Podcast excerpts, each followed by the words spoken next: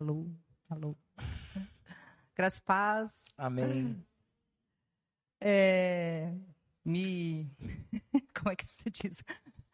Me solicitaram esse testemunho. Eu falei, gente, mas eu achei que vocês já sabiam, né? Então eu vou contar, já que era segredo. Há um ano atrás, mais ou menos, a gente tinha vindo aqui na, na igreja. Eu acho que foi num culto pela manhã, enquanto o pessoal estava fazendo louvor aqui.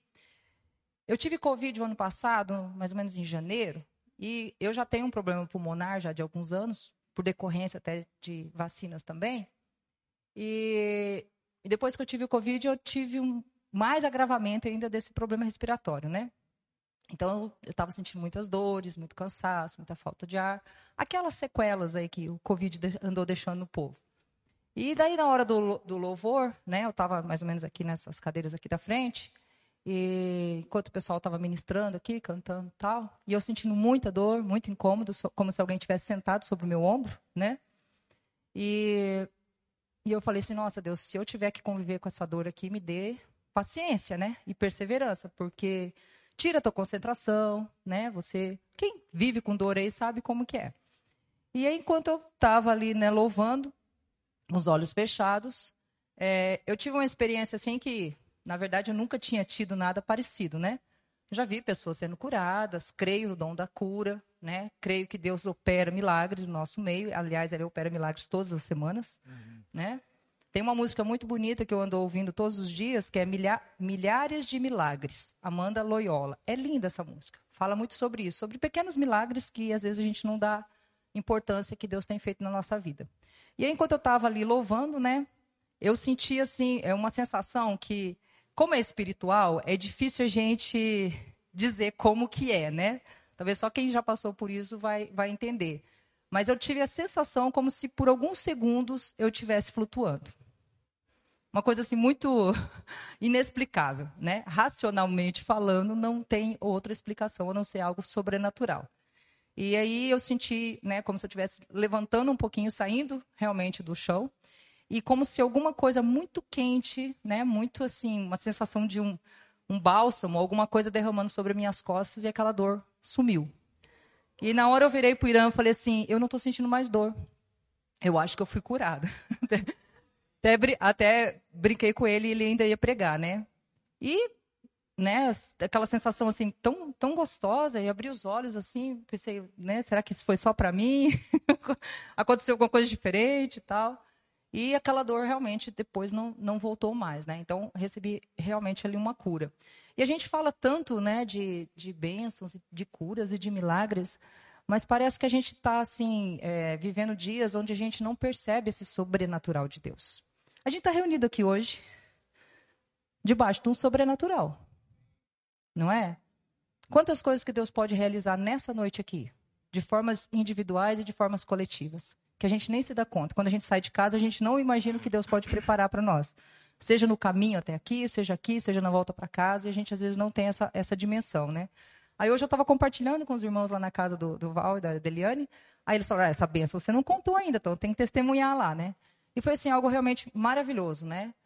Eu sei que nem sempre Deus vai responder todas as coisas que a gente pede. E para isso também ele tem um plano. E é interessante que aquele pedido meu ali foi instantâneo, né? Assim que eu falei, Deus, eu não quero conviver com essa dor porque ela está me atrapalhando muito. E Deus tirou assim realmente de uma forma é, milagrosa mesmo, né? Então queria compartilhar Amém. isso com vocês e agradecer porque essa, essa igreja aqui tem um, né? Tem um algo especial. algo especial na nossa vida. E é mesmo, né? Amém. Mas...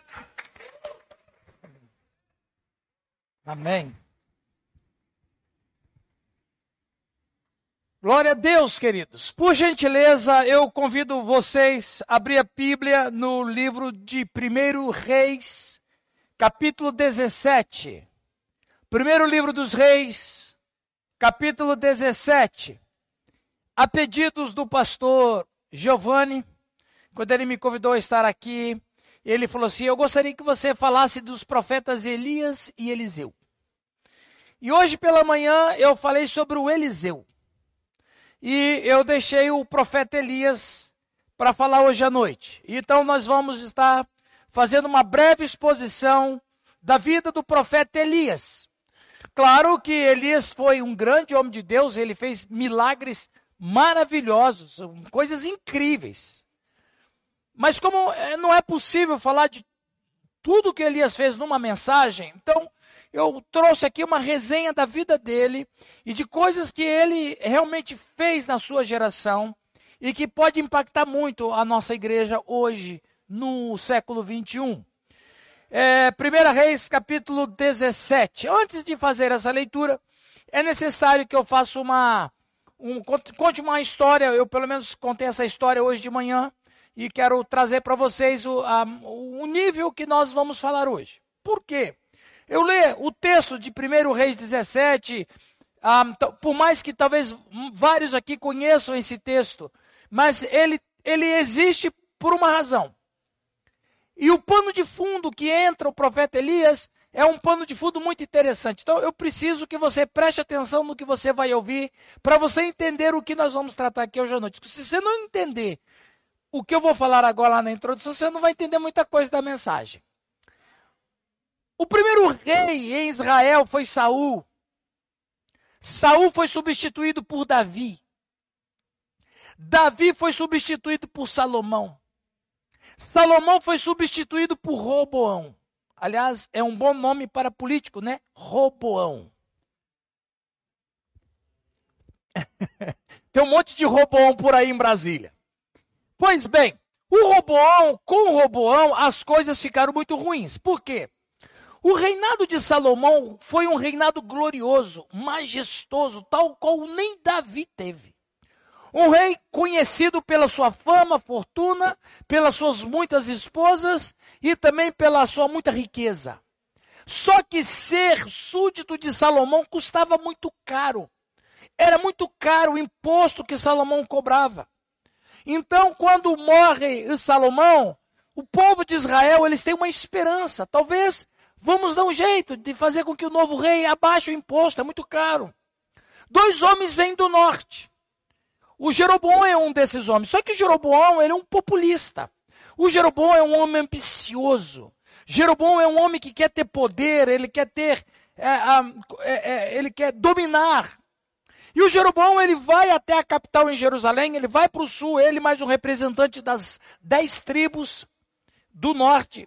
E chega para Robão e diz assim: Olha, o, o, seu pai morreu, foi um grande rei, maravilhoso rei, mas a monarquia dele era muito cara, é muito pesada, o povo não consegue pagar impostos tão grandes. E lógico, a gente sabe que na mudança de um governante, a gente sempre vai esperar que principalmente os impostos abaixem, não é? Aliás, parece que agora as coisas estão aumentando, né? No Brasil estão aumentando, estão criando novos impostos. Então, quando tem uma mudança na, na, política, então sempre é uma esperança de redução de impostos. Então, o Robão, o que, que ele faz? Ele vai para os anciãos, que eram da época do pai dele, e ele faz uma pergunta política. Olha, o Jeroboão mais, mais o outro companheiro dele estão em nome das dez tribos do norte pedindo para baixar os impostos. O que, que vocês me aconselham? Ele disse, não, então abaixa. Se você abaixar os impostos, você vai ter esse povo na mão. Se você abaixar esses impostos, você vai conduzir a nação com segurança política. E o que você falar, eles vão cumprir sem reclamar. Abaixa os impostos. Depois ele foi pedir conselho com os jovens, os jovens que cresceram com ele, jovens que não tinham nada na cabeça. E eles falaram assim: não, não, Robão, não, não abaixa, não, pelo contrário, aumente. Porque tem que esse povo se lasque. Pois ele então aceitou o conselho dos mais jovens e chegou para Jeroboão e disse: Olha, eu vou aumentar os impostos, eu não vou diminuir, eu vou aumentar os impostos. Se foi duro com meu pai, vai ser três vezes mais pior do que comigo. O Jeroboão, ele vai, ele volta, ele fica tão furioso, tão irado, o Jeroboão vai para, o, para a, a, sua região e ele diz assim: olha, é o seguinte, o novo rei diz que vai aumentar os impostos. Então, naquele momento, existe uma rebelião política e a, das 12 tribos, 10 tribos se separam da, da, da, da tribo principal, que era do sul, e 10 tribos elegem o Jeroboão como rei. E o Jeroboão consegue o que ele quer. O Jeroboão, ele é um político, ele é um populista. Ele se torna rei do norte. Só que Jeroboão era um homem muito cruel, ele era um homem mau, ele era um idólatra. O Jeroboão não era um homem de Deus. O Jeroboão, ele era o homem da pior espécie possível. E ele então começa a governar e tem um racha político. Agora, o país de Israel é dividido em dois: Reino do Sul, o chamado Reino de Judá, com a capital em Jerusalém, e o Reino do Norte, chamado Reino de Israel, com a capital em Samaria. E por causa desses problemas, já os samaritanos nos dias de Jesus, havia aquele problema racial, étnico, já da época de Jeroboão. Imagina, nós estamos falando aproximadamente do ano 850 a.C. O Jeroboão, então, ele começa a reinar, e ele é um péssimo rei. Quando Jeroboão morre, o seu filho Nadab reina. O Nadab é tão pior quanto o pai. O Nadab é horrível também, idólatra, feiticeiro, um homem mau. Ele tem um homem chamado Baasa. Baasa, ele faz o quê? Ele faz uma conspirata, mata Nabate e se torna rei. Olha só como é que já começa o declínio. O Baasa se torna rei de Israel. Re, lembra? Reino de Israel, o reino do norte. O Baasa morre, o filho dele é lá, se torna rei. O Elá tem um comandante do exército chamado Zinri.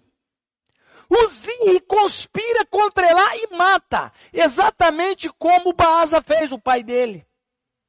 Ele é assassinado pelo Ziri, e Ziri se torna rei. Percebe que o reino do norte vai sendo um, um reino esfacelado e sendo criada uma capa de maldade muito grande. Um reinado que é dominado por assassinato, sangue e crime. O ele tem um filho. O nome do filho dele chama-se Acabe. Acabe, ele também é um homem cruel, ele é um homem mau. E para potencializar a maldade de Acabe, o que, que ele faz? Ele casa com Jezabel, a filha do rei de Sidom.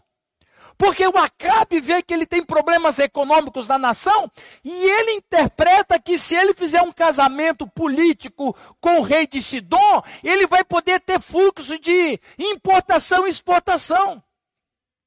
E ele casa com Jezabel. A Jezabel, ela é tida como a pior mulher da Bíblia. A Jezabel, o rei de Sidom, fala bem assim: não, tudo bem, você pode casar com minha filha, nós vamos ter trânsito econômico, trânsito comercial, eu compro de você, você compra de mim, nós vamos trazer prosperidade para as nossas nações, mas a minha filha é sacerdotisa de Baal e você, em contrapartida, tem que adorar Baal lá. O Acabe disse: negócio feito. Eu caso com ela, nós vamos ter é, é, essa, essa, essa relação comercial econômica, importação e exportação, nós vamos transitar muito bem, nós não vamos ter guerra, nós vamos ter canal aberto na economia. E, e eu, eu, levo então a, a, Jezabel e ela espalha Baal em todo Israel. E foi feito assim. Então você percebe que o reino do norte, ele é um reino completamente contraditório e se torna um, um, um reino contra Deus. E é nesse pano de fundo é nesse reino manchado por assassinatos. É nesse reino manchado por idolatria. É nesse reino manchado por injustiça social. É nesse reino manchado por corrupção. É nesse reino manchado por uma idolatria assassina que entra em cena o profeta Elias. Deu para entender agora? Agora vocês vão entender por que, que Elias entra em ação. E por isso nós vamos ler 1 Reis, capítulo 17, versículo de 1 a 6. 1 Reis 17, 1 a 6 diz assim: Então Elias, o tesbita, dos moradores de Gileade, disse a Acabe: Tão certo como vive o Senhor, Deus de Israel, perante cuja face estou, nem orvalho nem chuva haverá nesses anos, segundo a minha palavra. Veio-lhe a palavra do Senhor dizendo: Retira-te daqui, vai para o lado oriental e esconde junto à torrente de Querite, fronteira ao Jordão. Beberás da torrente e ordenei aos corvos que ali mesmo te sustentem. Foi, pois, e fez segundo a palavra do Senhor. Retirou-se e habitou junto à torrente de Querite, fronte, fronteira ao Jordão. Os corvos lhe traziam pela manhã pão e carne, como também pão e carne ao anoitecer, e bebia da torrente. Mas passado dias, a torrente secou, porque não chovia. sobre a terra. A mensagem que eu gostaria de compartilhar com os irmãos nessa noite é: Profeta Elias, o profeta com mensagem para o século 21. Oremos. Senhor nosso Deus, nós estamos com a tua palavra aberta nesta noite. Teu povo está congregado e teu povo precisa ouvir a voz do teu Espírito Santo. Eu peço com toda a humildade do meu coração que o Senhor Deus use a minha simples vida nessa noite. Para que seja eu o canal do teu Espírito Santo a falar com este povo. Em nome de Jesus Cristo. Amém. Você com certeza já ouviu falar do Deus Baal. Baal era uma divindade muito popular em toda, em todo o, o, a, a, os cananeus. Baal significa Senhor amo, possuidor e marido. Baal, ele era uma divindade muito popular em toda Canaã. Diferentes deuses são chamados de Baal no Antigo Testamento. Inclusive, o plural de Baal é Baalins, porque Baal era uma divindade tão popular e uma divindade tão espalhada em todo o, a, os cananeus, principalmente os amorreus, que havia Baal para tudo. Baal Peor, Baal Perote. Então, para cada canto, Baal tinha uma especificidade. Por isso que o Antigo Testamento fala Baalins, porque havia muitas é, é, versões de Baal em toda Canaã. Então, Baal era essa divindade semita cultuada pelos amorreus, sendo Baal o Deus da tempestade, da fertilidade, o Deus do, da colheita, o Deus que vem trazer chuva, que vem trazer sol, um Deus maravilhoso.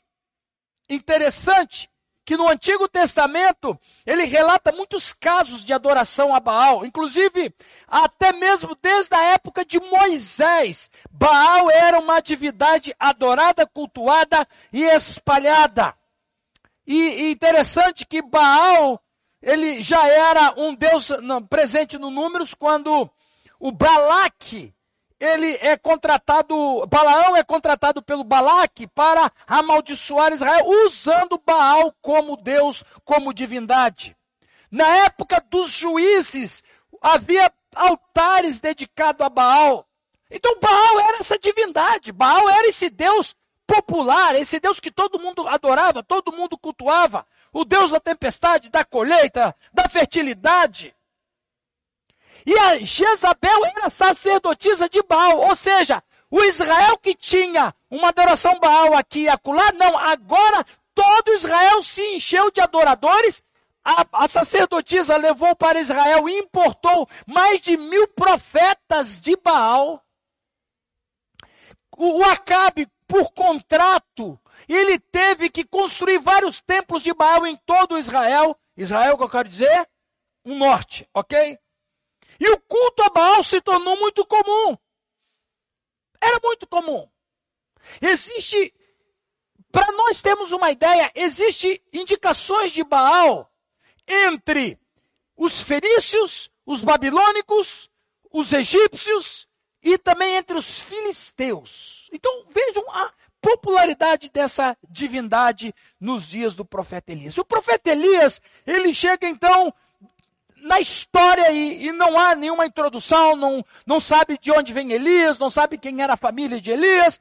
Ele já entra aqui no capítulo 17, no versículo 1, chegando já, agindo e falando contra o rei Acabe. O Elias foi esse profeta que teve uma vida intensa e uma vida tensa. Experimentou as mais variadas, é, é, teve várias experiências na vida humana. Teve vitórias, derrotas, desânimo, depressão, frustração, euforia, conquista, bênçãos e milagres. E mais. Pasmem com o que você vai ouvir. A vida de Elias, ele tem um fator interessantíssimo. As situações que Elias vivia, tanto religiosa quanto cultural e social, cerca de 2.800 anos atrás, é incrivelmente a mesma experiência que nós vivemos hoje. Nesse período da pós-modernidade, os temas que Elias viveu 2.800 anos atrás, basicamente, são os mesmos que vivemos hoje. O Elias passou por depressão, ele teve experiência com empoderamento feminino, exposição pública, luta contra o sistema, subjetivismo e pluralidade. Exatamente isso que a, a, a, a pós-modernidade oferece para as sociedades, a sociedade ocidental. Agora, irmãos e irmãs, a mensagem de Elias era muito mais do que verbal. A vida de Elias e a maneira como ele viveu na presença de Deus e na presença das pessoas, a vida dele comunicava uma verdade. E veja, com a vida de Elias, aprendemos três lições importantes a serem praticadas por nós cristãos e por nós, igreja, no século 21. Quais? Quais lições aprendemos com o profeta Elias e que deve exatamente ser praticada pela igreja e por cada um de nós cristãos na pós-modernidade? A primeira lição que aprendemos com Elias, aprendemos que devemos enfrentar o mal. aprendemos que devemos enfrentar o mal. Por gentileza, acompanhe na sua Bíblia, 1 Reis 17:1, lerei outra vez.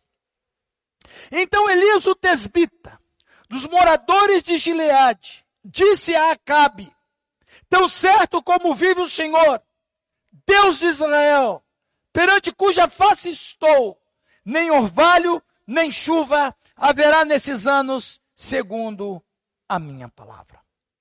Em 1 Reis, capítulo 18, versículo. Não, depois eu leio esse texto. Vamos ficar no 17. Preste atenção, irmãos. Jezabel, ela era uma mulher terrível. Ela era o próprio Satanás. Uma mulher maligna, assassina. O, o Acabe literalmente entregou a alma a Satanás. literalmente. Porque essa Jezabel era terrível. A Jezabel, ela obrigou por força de contrato de casamento que o rei Acabe tinha que adorar Baal. Tem-se que extirpar a adoração a Deus em, em Israel. E Acabe de verdade fez aquilo que havia sido proclamado. Ele invadiu, ele pervadiu toda a sua nação com adoração a Baal. Agora, preste atenção às palavras com que Elias entra em cena. Preste atenção às palavras que o Elias se coloca diante do rei. Então Elias, o tesbita, dos moradores de Gileade, disse ao rei. Ele não disse para uma pessoa qualquer. Ele não disse para um popular, ele não disse para um transeunte na praça. Ele disse para o rei, o rei Acabe esposo da Jezabel, gerro do rei de Sidom. Ele disse, tão certo como vive o Senhor, Deus de Israel, cuja face estou, nem orvalho nem chuva haverá nesses anos, segundo a minha palavra. Você pode até chegar e dizer bem assim, bom, ele deu, um, deu uma introdução legal. Não foi mais do que legal. Porque veja, o Elias, quando ele diz tão certo como vive o Senhor, ele está dizendo para o rei que Deus vive. Deus está vendo o que você está fazendo. Deus está vendo a semente do mal que você está plantando. Deus não é um Deus morto, rei. Deus é um Deus vivo. Ele já começa dizendo que quem é Deus para ele? Deus é o Deus vivo. Ele começa a detonar o mal na sua nação, dizendo que Deus vive.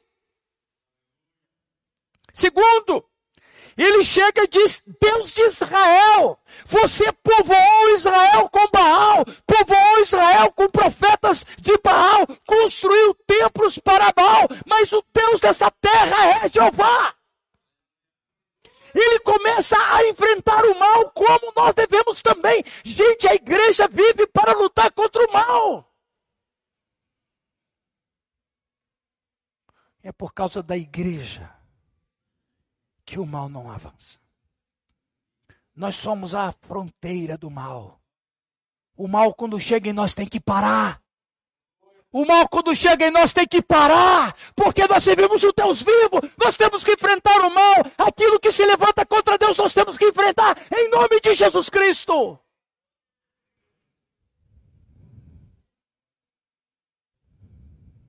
Você pode ser o rei Acabe, você pode ter populado toda a nação com o Deus Baal, mas Deus, o verdadeiro Deus, está aqui eu represento a Deus. É isso que a gente tem que fazer. Hoje nós vivemos num mundo mau, um mundo caído, um mundo onde se transformou num sistema anti-Deus. Essa maldade presente no mundo. A primeira pessoa atacada é Deus, o Deus que você canta, o Deus que você louva, o Deus que você serve, o Deus que você se prostra quando precisa. É esse Deus que tem que ser representado contra o mal. Aí você pergunta: que mal, pastor? Temos vários maus a combater. O politicamente correto. O politicamente correto é, é uma forma bonita e psicológica de você não dizer a verdade, tão certo como vive o Senhor. O que você faz é pecado. O que você faz é maldade.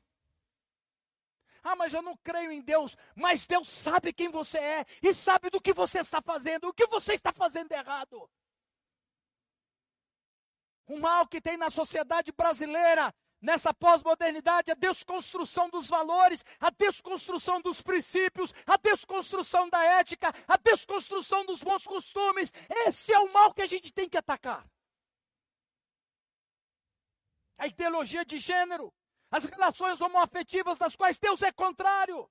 A quebra do absoluto das referências da vida, dos paradigmas que sustentam a sociedade.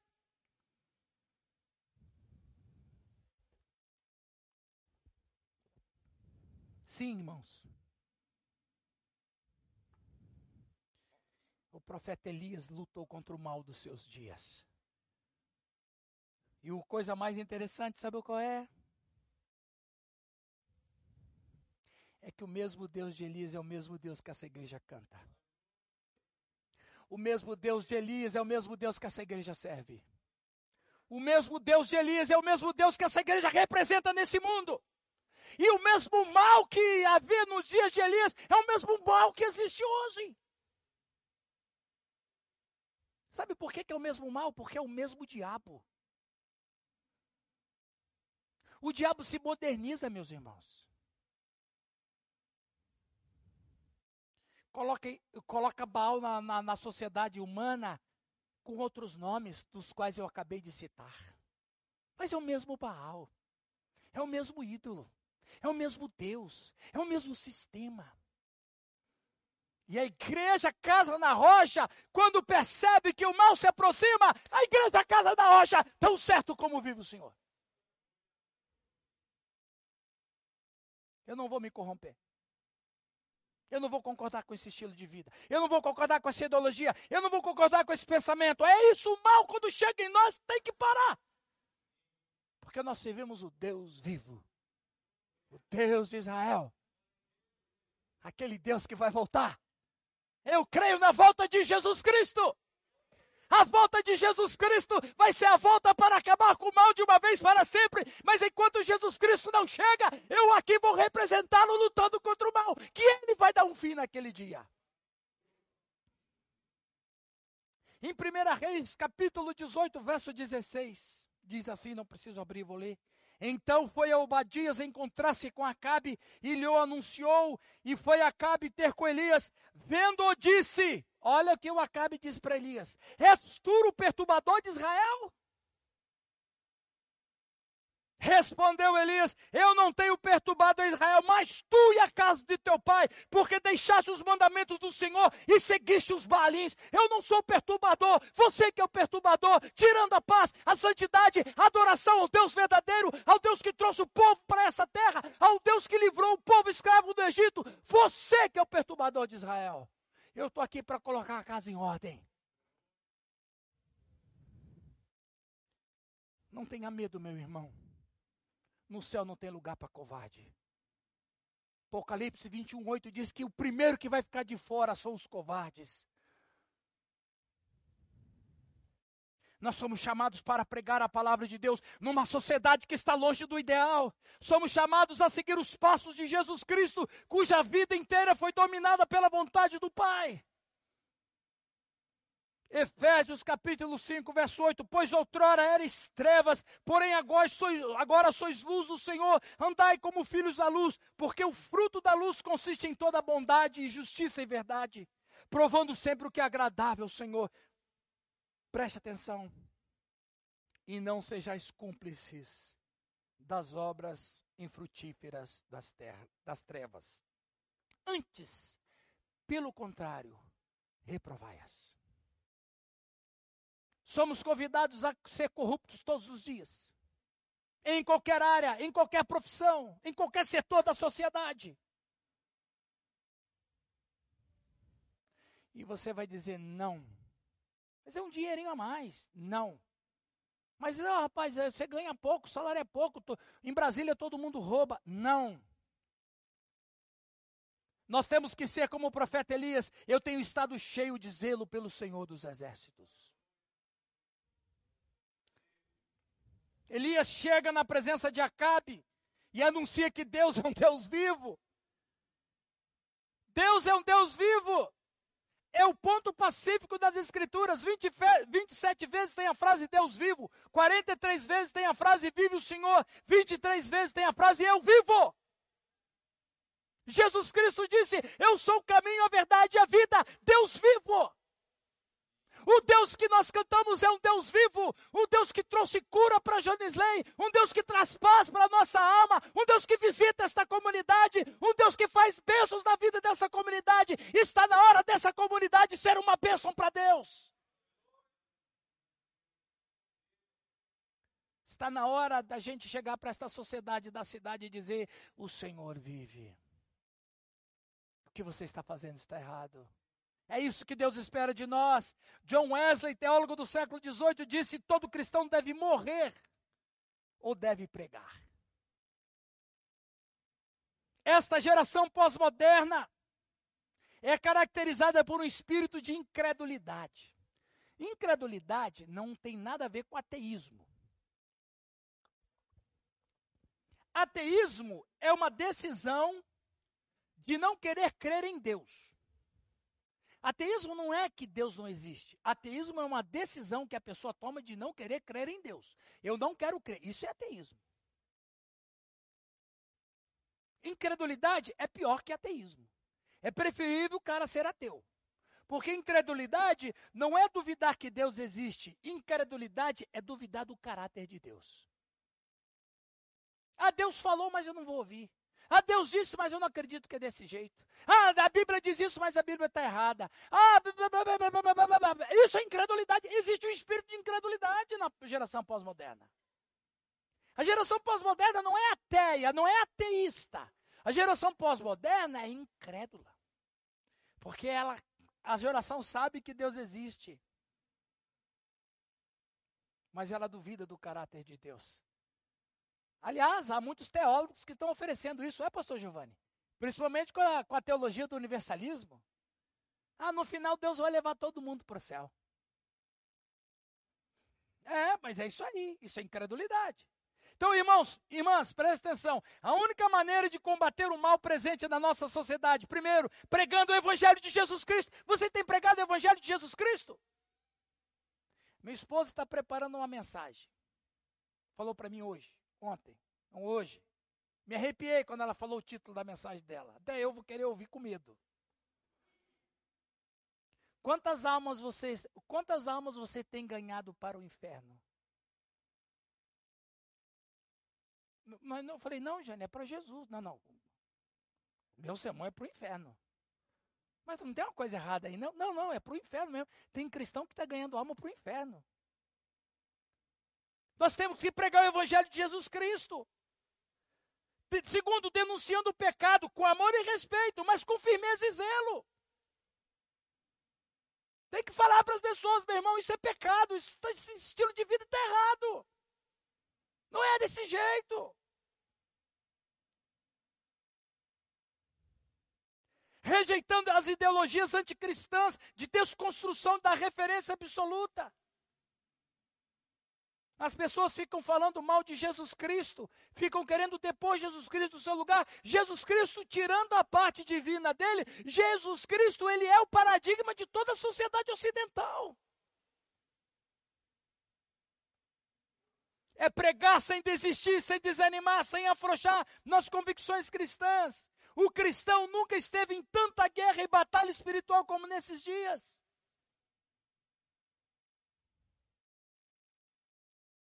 Eu quero ser da geração de Elias, que enfrenta o mal. A gente deve enfrentar o mal. Irmãos, não é que a luz, não é que as trevas avançam. As trevas nunca avançam.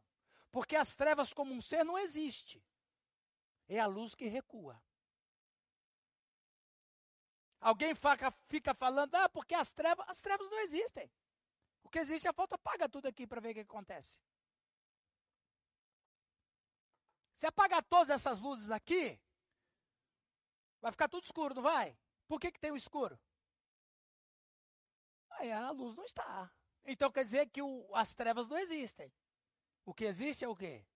A falta de luz. Como o mal também não existe. O que existe é a falta do bem. Filipenses 2,15 diz: para que vos torneis irrepreensíveis e sinceros, filhos de Deus, inculpáveis no meio de uma geração pervertida e corrupta. Paulo está, escreveu semana passada, pastor Rio. Isso aqui. O apóstolo Paulo ressuscitou e escreveu isso aqui semana passada. Vou repetir o que o Paulo escreveu. Paulo não escreveu no século I, ele escreveu semana passada para que vos torneis irrepreensíveis e sinceros, filhos de Deus, inculpáveis no meio de uma geração pervertida e corrupta, na qual resplandeceis como luzeiros do mundo, preservando a palavra da vida, para que no dia de Cristo eu me glorie, que não corri em vão, nem me esforcei inutilmente. Vocês não, não vão me decepcionar, hein? Nós temos que resplandecer como luzeiros para o mundo. As pessoas têm que olhar para nós. Eu lembro na época do Covid que a Jane se referiu e tinha, sabe que infelizmente, bom, felizmente o Covid revelou muita coisa no coração de muita gente que professava o nome de Jesus. E a gente descobriu que muita gente que professava o nome de Jesus era tudo adorador de Baal. Como muito pastor também, que pregava em nome de Jesus, mas o coração dele adorava Baal. E aí um pastor veio falar comigo que que nós deveríamos, é, que eu era a favor na época de igrejas estarem abertas. Igrejas abertas não significava igreja aglomerada, porque a igreja podia estar junta, unida, mas separada aqui dentro, cada um fica num canto, ela está junta, mas está, não está aglomerada. Ele falou assim: é, mas no Brasil morreram 400, na época quando bateu o número de 400 mil mortes. É, mas no Brasil morreram 400 mil pessoas. Eu disse: se, não é, se a igreja não está orando, teria sido 800 mil. Deus ouviu nossas orações. Morreu só 400, não morreu 800. Adorador de Baal, filisteu. É. Preste atenção no texto que eu vou ler. Atos 17, 5. Os judeus, porém, movidos de inveja, trazendo consigo alguns homens maus dentre a malandragem, ajuntando a turba, alvoroçaram a cidade, assaltando a casa de Jason, procuravam trazê-lo para o meio do povo. Porém, não os encontrando, arrastaram Jason e alguns irmãos perante as autoridades, clamando: Estes que, que, estes que têm transtornado o mundo chegaram também aqui, em Tessalônica. Em Tessalônica, os cristãos estavam fazendo uma revolução. Uma revolução cultural, uma revolução ética, uma revolução espiritual, uma revolução de todas as ordens. E aqueles judeus que eram também adoradores de Baal, estão pegaram Jason e alguns irmãos levaram as autoridades dizendo: "Esses que têm transtornado o mundo chegaram também aqui". Só que o detalhe, Paulo, a palavra transtornado no grego é anastató. Anastató é uma palavra que literalmente significa virar, virar algo, virar algo de cabeça para baixo ou virar algo de cabeça para cima. Anastató, esses que têm anastató, o mundo chegou aqui. E a palavra mundo, oikonos, era significava o mundo do Império Romano. Porque no século I só era reconhecido gente, é, é, é, é, cidadão de verdade quem fazia parte do Império Romano. Quem não fazia parte do Império Romano era pagão. Eram bárbaros. Então, e eles estão dizendo, esses que têm transtornado o mundo, ou seja, esses que têm anastatol ou iconos, ou esses que têm virado o mundo conhecido de cabeça para baixo, chegou também aqui. Essa é a nossa sina, é a nossa missão, transtornar o mundo, apresentar para a nossa sociedade que Deus vive. Deus vive. A nossa sociedade precisa saber que o Deus das Escrituras é um Deus vivo. Crê que Deus é um Deus vivo? Combata o mal em nome dele. Não aceite, não seja tímido, não seja covarde, não tenha medo.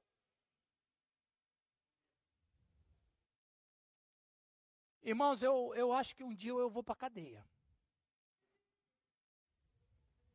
É, é, a Jane já falou. Porque, olha, eu fiz uma coisa doida em Campo Mourão na época do Covid.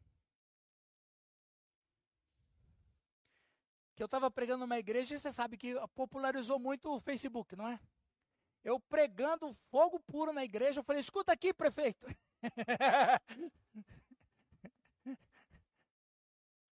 não dê ordem para fechar as igrejas. Porque é esse povo que está sustentando o município para que não haja tantas mortes. No céu não tem lugar para covarde. Não tem mesmo. Então Elias enfrentou o mal. Nós devemos inventar o mal dos nossos dias. Segunda lição que aprendemos, vamos adiante, senão meia-noite é cedo. Lembra daquela história? O pastor falou bem assim: o, o, o pastor foi pregar, como eu, um pastor visitante e tal.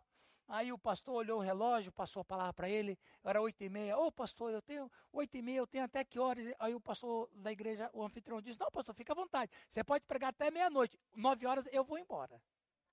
Então, quebrou, quebrou com o pastor, né? Em segundo lugar, a segunda lição que a gente aprende com a vida do profeta Elias é que aprendemos que precisamos tomar decisões na vida aprendemos que temos que tomar decisões na vida. Primeiro Reis 18, 21, esse aqui é famoso, gente. Por gentileza, agora você pode abrir. Primeira Reis 18, 21. Diz assim a palavra de Deus. Então Elias chegou a todo o povo e disse: Até quando cochereis entre dois pensamentos? Se o Senhor é Deus, seguiu. Se é Baal, seguiu. Porém o povo nada lhe respondeu. Gente, preste atenção. O sistema é? É? O sistema é? Mal. O Elias não está no ministério Casa da Rocha. O ministério Casa da Rocha é uma bênção. O ministério de Elias era dureza, era, era, era rocha na cabeça dele. o ministério de Elias era, era pedra na cabeça dele. Eu, eu contei para vocês como é que a nação norte de Israel se construiu, não é? Então veja, não era fácil. Então ele, olha como é que acontecia. Ok, então, olha só o politicamente correto. Olha o problema da pluralidade da pós-modernidade. O que que, o que que foi feito? O Acabe, ele tinha uma proposta de, de casamento, ok? Qual era a contrapartida de Acabe? Qual era a contrapartida que o rei de Sidom falou para ele? Construir altares, templos para Baal e receber aí com o passaporte de, é, diplomático mil profetas de Baal. Obrigado, varoa. Grande será o vosso galardão no céu. Ok. Mas por outro lado, lá em Israel, para não ter problema político, Ed, o que, que o Acabe fez? O Acabe continuou dizendo que vocês podem adorar o Senhor também. Olha que politicamente correto, coisa mais linda. Você adora Baal, filha? Não tem problema. Mas você é judia? Ah, mas você também pode adorar o Senhor. Então, fica à vontade, tudo aqui vale. O politicamente correto é isso aí. Faz o que você quiser, é pluralidade de ideias. Você tem que aceitar o diferente. Se você aceita, não importa se o diferente agride a palavra de Deus ou os princípios éticos, não tem problema. Você tem que tolerar o diferente. Nem, o único diferente que você tem que atacar é o cristão. Mas de resto pode. Então o que, que o Acabe faz? Ele, ele populariza templos de Baal, mas também não impede a adoração a Deus. E o que, que acontece com o povo? Olha só que homem político cruel. Ele diz o seguinte: ó, quem quiser adorar Baal, adora. Quem quiser adorar a Deus, adora. E quem quiser adorar os deuses, os dois pode também. Aliás, vai ser até mais interessante. Então tinha gente que de manhã adorava Baal e de, noite, e de tarde adorava o Senhor. Ele só trocava o, a, o culto. Você vai no que culto? Eu vou no culto da. eu vou no culto da. Muito bem. Então veja bem, o Elias chega e vê que existe uma apostasia generalizada entre o povo judeu. O Elias chega para o povo e diz: gente, é o seguinte. Até quando vocês vão ficar na encruzilhada? Até quando que vocês vão acender uma vela para Deus e outra vela para Satanás? Até quando que vocês vão ao mesmo tempo com uma boca adorar Baal e depois com a mesma boca falar de Deus? Hoje escolhe a quem vocês vão servir, se é Deus ou se é Baal, não pode adorar dois ao mesmo tempo. Adorar Baal se tornou conveniente e popular, porque os líderes políticos eram dominantes. Mas por outro lado, também pode adorar o Senhor. Não, não, não, o profeta Elias chega e diz assim: Eu estou aqui como uma dobradiça da história.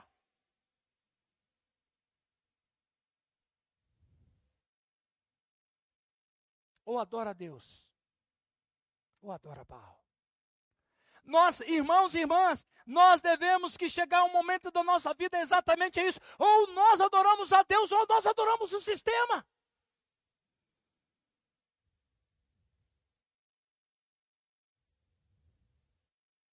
Um certo indiano estava fazendo o doutorado dele nos Estados Unidos.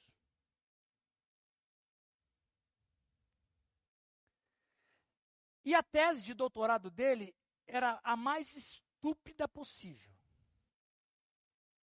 A tese de doutorado dele era a cultura, a cultura religiosa norte-americana é politeísta. Camarada está nos Estados Unidos, numa faculdade famosa, e a tese de doutorado dele é que os norte-americanos são politeístas. E ele então apresenta o ensaio da tese dele para o seu professor. Ele disse, professor, essa é a minha tese. O professor fala: olha, você é livre para fazer qualquer, qualquer tema, abordar qualquer coisa. Mas eu vou dizer para você, você vai ser reprovado. Porque a cultura norte-americana, ela é protestante cristã. Não, eu vou provar que a cultura americana é tão politeísta quanto a minha. Ok por sua conta e risco. Ok. Então ele vai dissertar a sua tese de doutorado. Aí ele apresenta uma resenha da tese dele é essa. O Deus principal dos americanos se chama Jesus. Val, Jesus é maravilhoso. É um Deus que não tem dentro de todo o panteão da minha religião. É um Deus que ensina amor, ensina perdão, é um Deus que, que, que ama as pessoas, que ouve a oração das pessoas. O Deus Jesus é o principal Deus que os americanos adoram. Esse Deus Jesus é maravilhoso. Mas quando os americanos vão fazer política internacional, é outro Deus que eles adoram. Quando os americanos vão fazer negócios, é outro Deus que eles adoram. Quando os políticos vão decidir alguma coisa para a nação, é outro Deus que eles adoram. Porque o Deus Jesus não aprovaria que muitas coisas e muitas decisões que os americanos tomam. Porque geralmente nós tomamos decisão em cima de um Deus que nos comanda. E aí ele vai dizer, na nossa religião, quando a gente vai fazer uma coisa, a gente procura aquele Deus que aprova. Quando a gente vai fazer outra coisa, a gente adora um outro Deus que aprova aquilo. Os americanos fazem a mesma coisa. Então eu fico pensando, nós temos que tomar uma decisão. Se o Senhor é Deus, seguiu. Se é Baal, seguiu. Josué 24,15, porém, se vos parece mal servir o Senhor, escolhei hoje a quem servais, se é os deuses a quem serviram os vossos pais que estavam da além do Eufrates, ou os deuses dos amorreus em cuja terra habitais. Eu e minha casa serviremos ao Senhor. A grande questão é aqui a dobradiça. A quem vocês vão servir? Se é Deus de Israel ou se é os deuses dos amorreus, e o José está falando de Baal. Séculos depois é o mesmo problema, é o mesmo povo e é a mesma divindade que está sendo confrontada com Deus. É o mesmo Deus, é Baal. Irmãos, irmãs, nós também temos que decidir. Em nossos tempos, a verdadeira fé está sendo minada no coração de muitos por mentirosos, pela guerra cultural, pela guerra do politicamente correto. A Bíblia diz em 2 Timóteo 3,12: Todos quantos querem viver piedosamente em Cristo Jesus serão perseguidos, mas os homens perversos e impostores irão de mal a pior, enganando e sendo enganados. A quem que essa igreja aqui adora?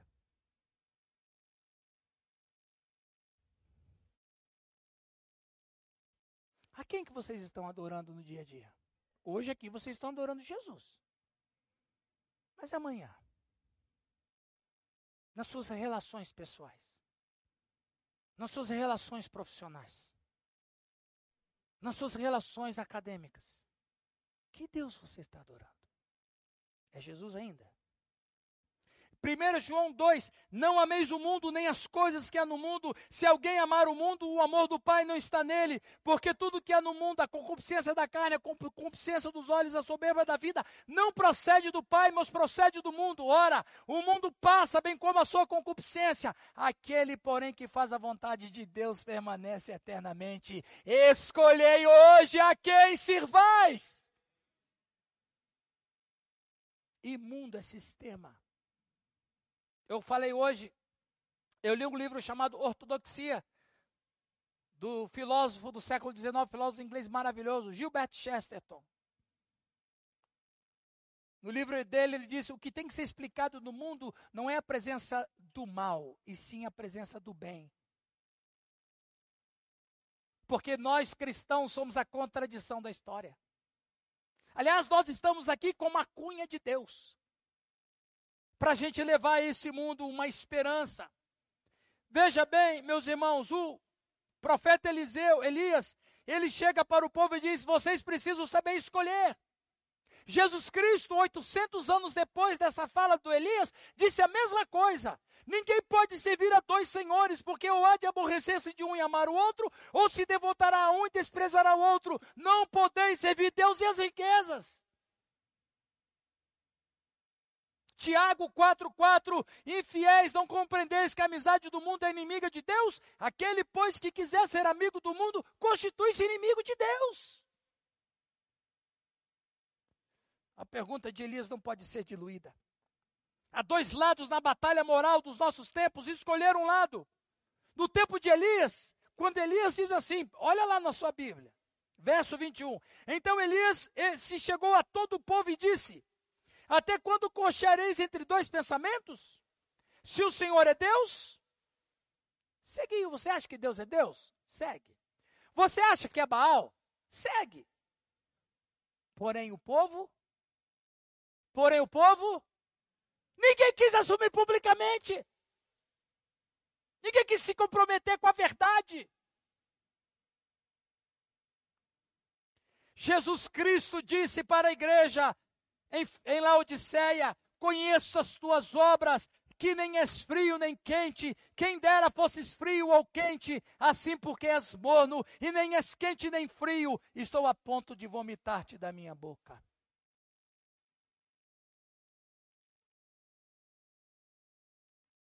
O sujeito como um pedaço de bife. Aí tem a doutora aqui que vai me ajudar nessa ilustração. O bife chega no estômago. As enzimas chegam e dizem: Nós vamos destruir você. Aí o bife, de jeito nenhum. Quem, quem que vocês vão me destruir? Eu estou aqui, eu quero ficar aqui. Não, mas nós temos que destruir você. Se, se a gente não destruir você, o dono, o nosso dono vai passar mal. Não, não, vocês não vão me destruir. Aí fica aquela briga, as enzimas querendo e o bife não. As enzimas tendo que cumprir o propósito e o, e o bife não querendo.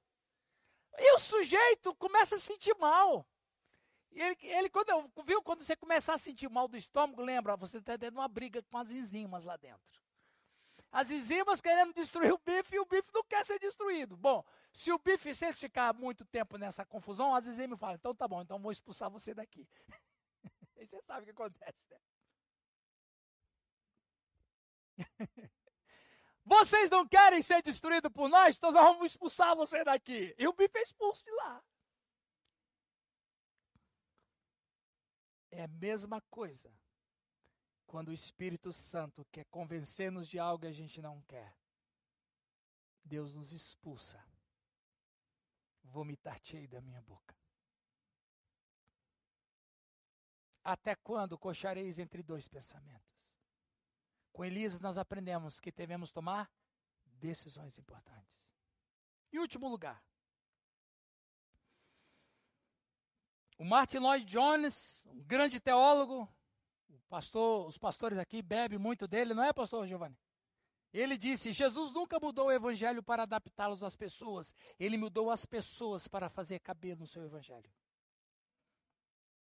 E último, terceira lição que a gente aprende com o profeta Elias, com a vida de profeta Elias. Os irmãos estão entendendo? Tá bom para vocês? Deus está puxando a sua orelha? Oh, ninguém falou. então, e o povo ficou quieto, né? Ficou porque está puxando mesmo, né? Viu? Se o Espírito Santo falar com você, você pode dizer assim: ui. O Espírito Santo vai massacrando você? Ai! Um dia eu estava pregando numa igreja. Eu amo pregar com os irmãos de tudo quanto é igreja: pentecostal, tradicional, arminiana, calvinista. Onde tem povo, eu estou pregando. E eu estava pregando numa igreja e, e, e, os irmãos glorificavam, glorificavam e tal. E tinha uma irmã que falava durante o meu sermão: Misericórdia, Deus. E eu falava alguma coisa, ela falou assim: É verdade, Deus. E eu falava alguma coisa e ela falou assim: É isso mesmo, Deus. E eu ia falando e ela, e ela ia falando também. Até que eu falei uma frase contundente e ela falou assim: É mesmo, Deus?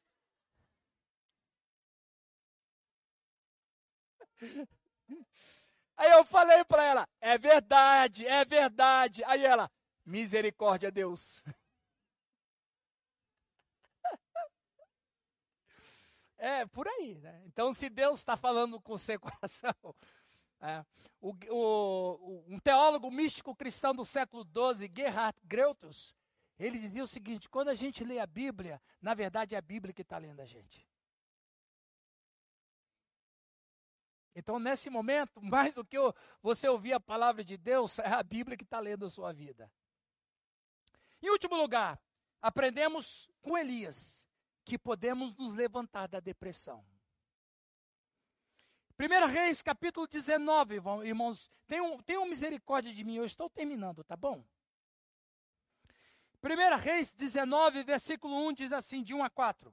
Acabe fez saber a Jezabel tudo quanto Elias havia feito e como matar a todos os profetas à espada. Então Jezabel mandou mensagem a Elias a dizer-lhe: Faça-me os deuses como lhe aprover, se amanhã a estas horas não fizer eu a tua vida como fizeste a cada um deles.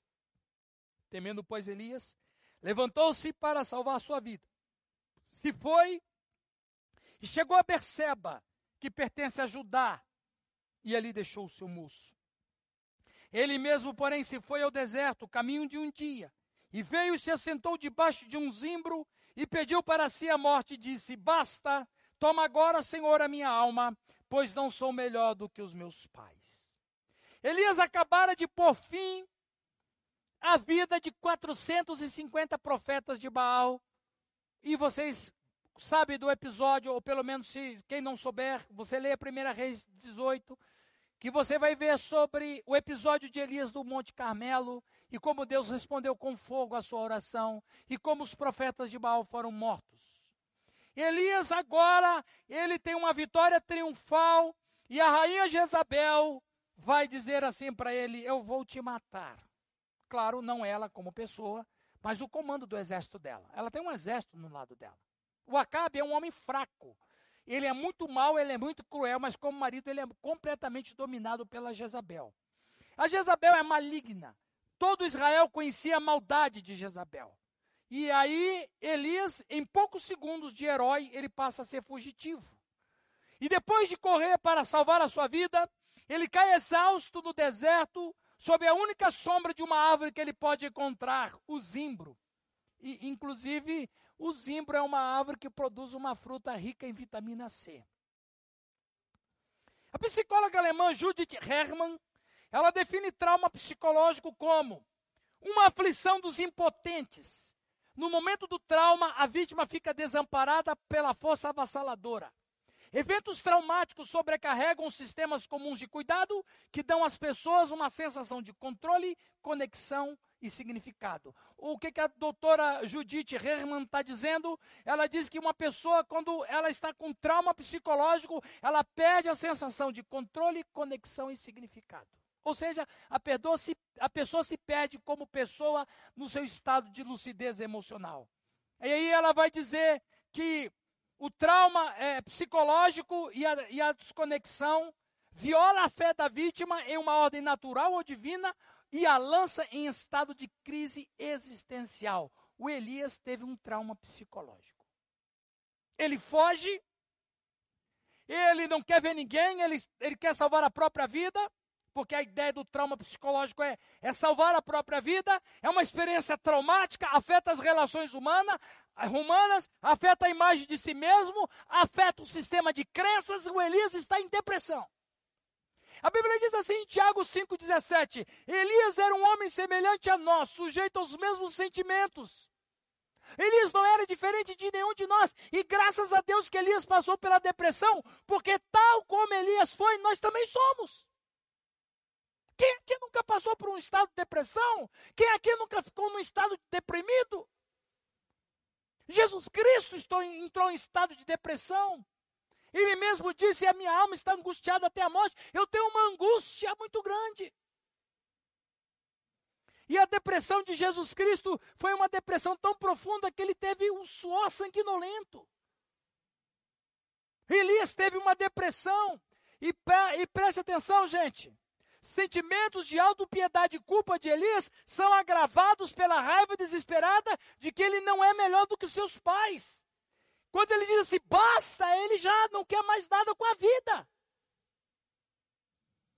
A Bíblia diz, do, eu chamo o Salmo 42 do Salmo do deprimido. Viu, doutora Leia? O Salmo do deprimido. As minhas lágrimas têm sido meu alimento dia e noite, enquanto me dizem continua, continuamente: O teu Deus onde está? Lembro-me destas coisas e dentro de mim se derrama a alma de como passava eu com a multidão do povo em, e, e os guiava em procissão à casa de Deus. Porque está batido a minha alma, porque te perturbas dentro de mim. Espera em Deus, pois ainda o louvarei, a Ele meu auxílio e Deus meu. Nós, quando estamos passando por problema de depressão, eu entendo que a Bíblia nos diz que nós devemos que conversar com a nossa alma. Eu sei que é meio doido, mas você já está doido mesmo, né?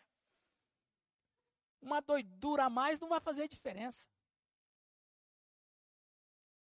A gente precisa conversar com a nossa alma, a mesma alma que o louco conversou quando ele disse: Aquieta-te, alma, você tem muita coisa, tem muito dinheiro, tem muitos bens, você não precisa, precisa ficar angustiada, alma. Às vezes a gente tem que dialogar com a nossa alma.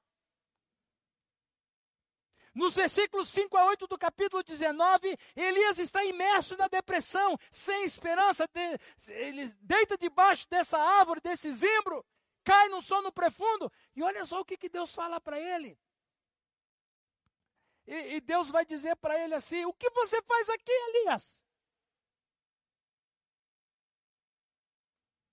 Você tem uma tarefa para fazer.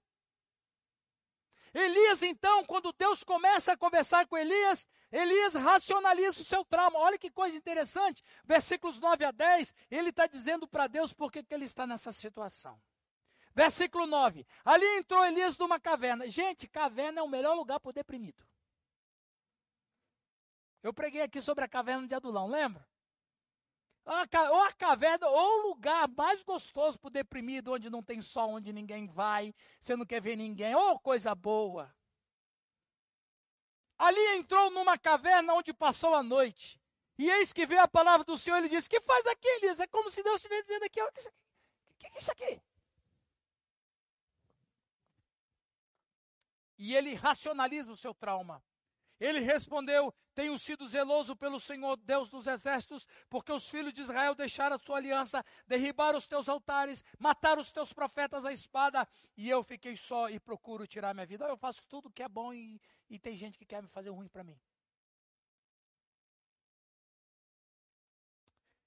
Disse Deus no verso 11: Sai e põe-te nesse monte perante o Senhor. Eis que passava o Senhor e um grande vento forte fendia os montes e despedaçava as penhas diante do Senhor. Porém, o Senhor não estava no vento. Depois do vento, um terremoto, mas o Senhor não estava no terremoto. Depois do terremoto, um fogo, mas o Senhor não estava no fogo. E depois do fogo, um ciclo tranquilo e suave. Um cício tranquilo e suave. Ouvindo Elias, envolveu o rosto no seu manto, saindo do poço à entrada da caverna. Eis que lhe veio uma voz e disse: Que faz aqui, faz aqui Elias? Jesus disse em João 14:1: Não se turbe o vosso credes? Crede também em mim. Você precisa crer em Jesus. Eu preciso crer em Jesus. Gente, a maneira como Deus fala com Elias faz parte da terapia. Claro que se você está em depressão, procure um profissional da área da saúde mental. Eles são gente de Deus também, mesmo que muitos não creem em Deus, mesmo que muitos sejam ateus, mas os psicólogos, psiquiatras e psicanalistas são gente de Deus, agentes de Deus. Procure eles. Faça uma conversa, tenha um diálogo, mas não deixe de falar com Deus também. Jesus disse o seguinte: antes, porém, Deus dá para Elias pão e água. Não é? A Bíblia vai dizer que Elias comeu pão e água e disse: Caminhe-te, porque sobre, será sobre modo longo a jornada que você tem que fazer. Pão e água. De quem que Deus estava falando para o profeta Elias? De Jesus Cristo.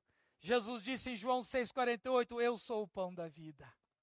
Em João 4,14, Jesus disse: Aquele, porém, que beber da água que eu lhe der nunca mais terá sede, pelo contrário, terá a água da vida. O Espírito Santo trabalha no coração de Elias, e quando Deus oferece para ele pão e água, ele é Jesus Cristo ali, tipologi tipologicamente, sendo apresentado para o profeta Elias. Elias se levantou da depressão e serviu a Deus e cumpriu o seu propósito nos seus dias. E foi substituído por Eliseu. Falamos de Eliseu hoje de manhã. Se você não viu a mensagem sobre Eliseu, está gravado no, no, no, canal da igreja. Assista lá, quando eu falei sobre o profeta Eliseu. O Elias foi um homem tão grandioso. Tão grandioso. Ele representa, preste atenção, gente, não é pouca coisa, não, hein?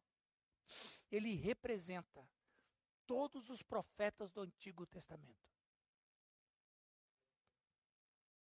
O Elias representa todos os profetas do Antigo Testamento. Lá no Monte da Transfiguração, quem que estava conversando com Jesus? Elias.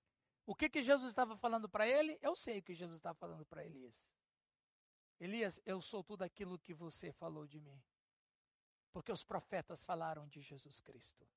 Os profetas apresentaram a Jesus Cristo. Quem era outra pessoa que estava com Elias conversando com Jesus? Moisés. Quem era Moisés? A, rep representação de toda a lei. A lei e os profetas. A lei em Moisés, os profetas em Elias. A lei e os profetas falavam de Jesus. Jesus disse isso. Examinar as escrituras. O que, que eram as escrituras? A lei e os profetas. Examinai as escrituras, porque são elas que testificam de mim. Elias é o representante universal dos profetas. Para concluir, irmãos e irmãs, aprendemos muito com Elias, não é? Agora, se você quer detalhes sobre a vida de Elias, vocês têm dois mestres aqui, e eu quero passar para eles a bola. Para eles falarem do profeta Elias aqui, na célula, nos cultos de quarta. Tá aí, ó. Um fala de Elias, outro fala de Elias. Aliás, estou vendo aqui, ó. Elias e Eliseu. Eu até acho que você está com porção dobrada, viu? Só que esse, Elias, esse Elias mesmo, olha lá, ele é ruivo, né? Ele é. Tem até, viu, pastor Rildo? Deixar aquela barba crescer para os dois profetas. O profeta usa barba, né? Então ali, o Elias, o Elias já está ali com a barba ali, ó. Amém, queridos? Então veja, queridos irmãos, nós vimos hoje, com a vida do nosso querido Elias, que nós temos que enfrentar o mal. Nós temos que tomar decisões. E nós temos que levantar do nosso desânimo. Que Deus nos ajude. Que Deus te fortaleça nessa guerra contra o mal. Deus nos abençoe. Podemos orar a Deus?